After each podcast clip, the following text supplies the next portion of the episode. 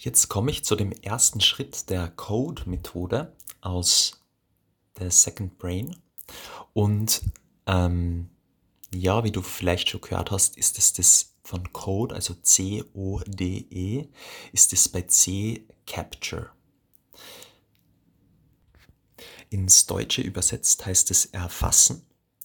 Und was da der wichtigste Punkt ist, dass man einfach, wenn man Gedanken hat, diese nicht wie sonst vielleicht einfach vergisst wieder. Also dann denkt man sich, ich weiß nicht, ob du das vielleicht kennst, hey, das wäre ein super neues Projekt, das ich starten könnte in der Arbeit. Und dann, ja, überlegt man ein bisschen herum, aber vergisst es dann wieder und setzt dann auch nie um. Aber allein dadurch, dass man es aufschreibt, ist eben ja schon 60, 70 Prozent wahrscheinlicher, dass man das dann überhaupt mal umsetzt.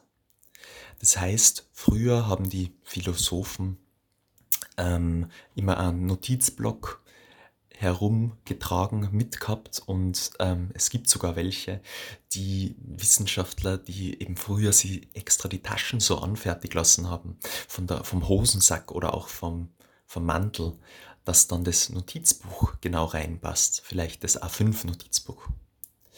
Und heutzutage ist es natürlich alles viel einfacher, oder? Wenn man das Handy hat, kann man sich einfach da eine App herunterladen, eben wie Notion oder OneNote oder einfach ja, Apple, Apple Notes und dann seinen Gedanken aufschreiben. Und man fragt sich dann halt wirklich, okay, welche Notiz, welche Sache ähm, habe ich jetzt gedacht, die wertvoll sein könnte. Und alles, was so irgendwie wichtig erscheint, schreibt man einfach mal auf. Also ganz ohne herauszufiltern, sie nicht dann oft viel denken, ähm, ja, könnte es jetzt wertvoll sein oder ist es jetzt wirklich gut, sondern einfach mal aufschreiben. Man kommt dann nachher bei der Methode, kommt man noch dazu, dass man eben das Beste dann rausfiltert. Aber so wäre es einfach einmal gut, das raufzuschreiben, was man für einen Gedanken hat und mal zu Papier oder in dem Fall digital zu speichern.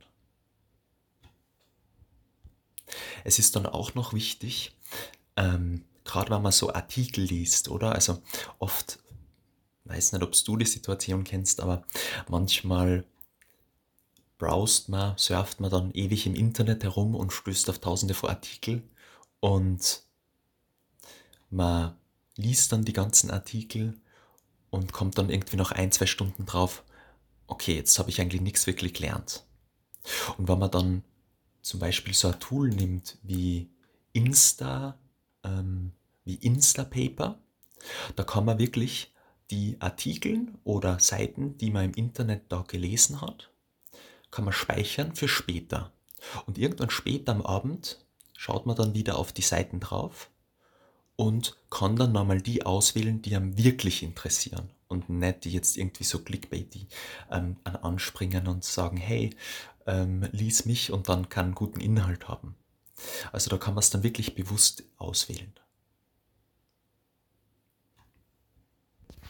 Genau, also das ist mal der erste Schritt von der Code-Methode und es folgen dann anschließend noch das O, D und E.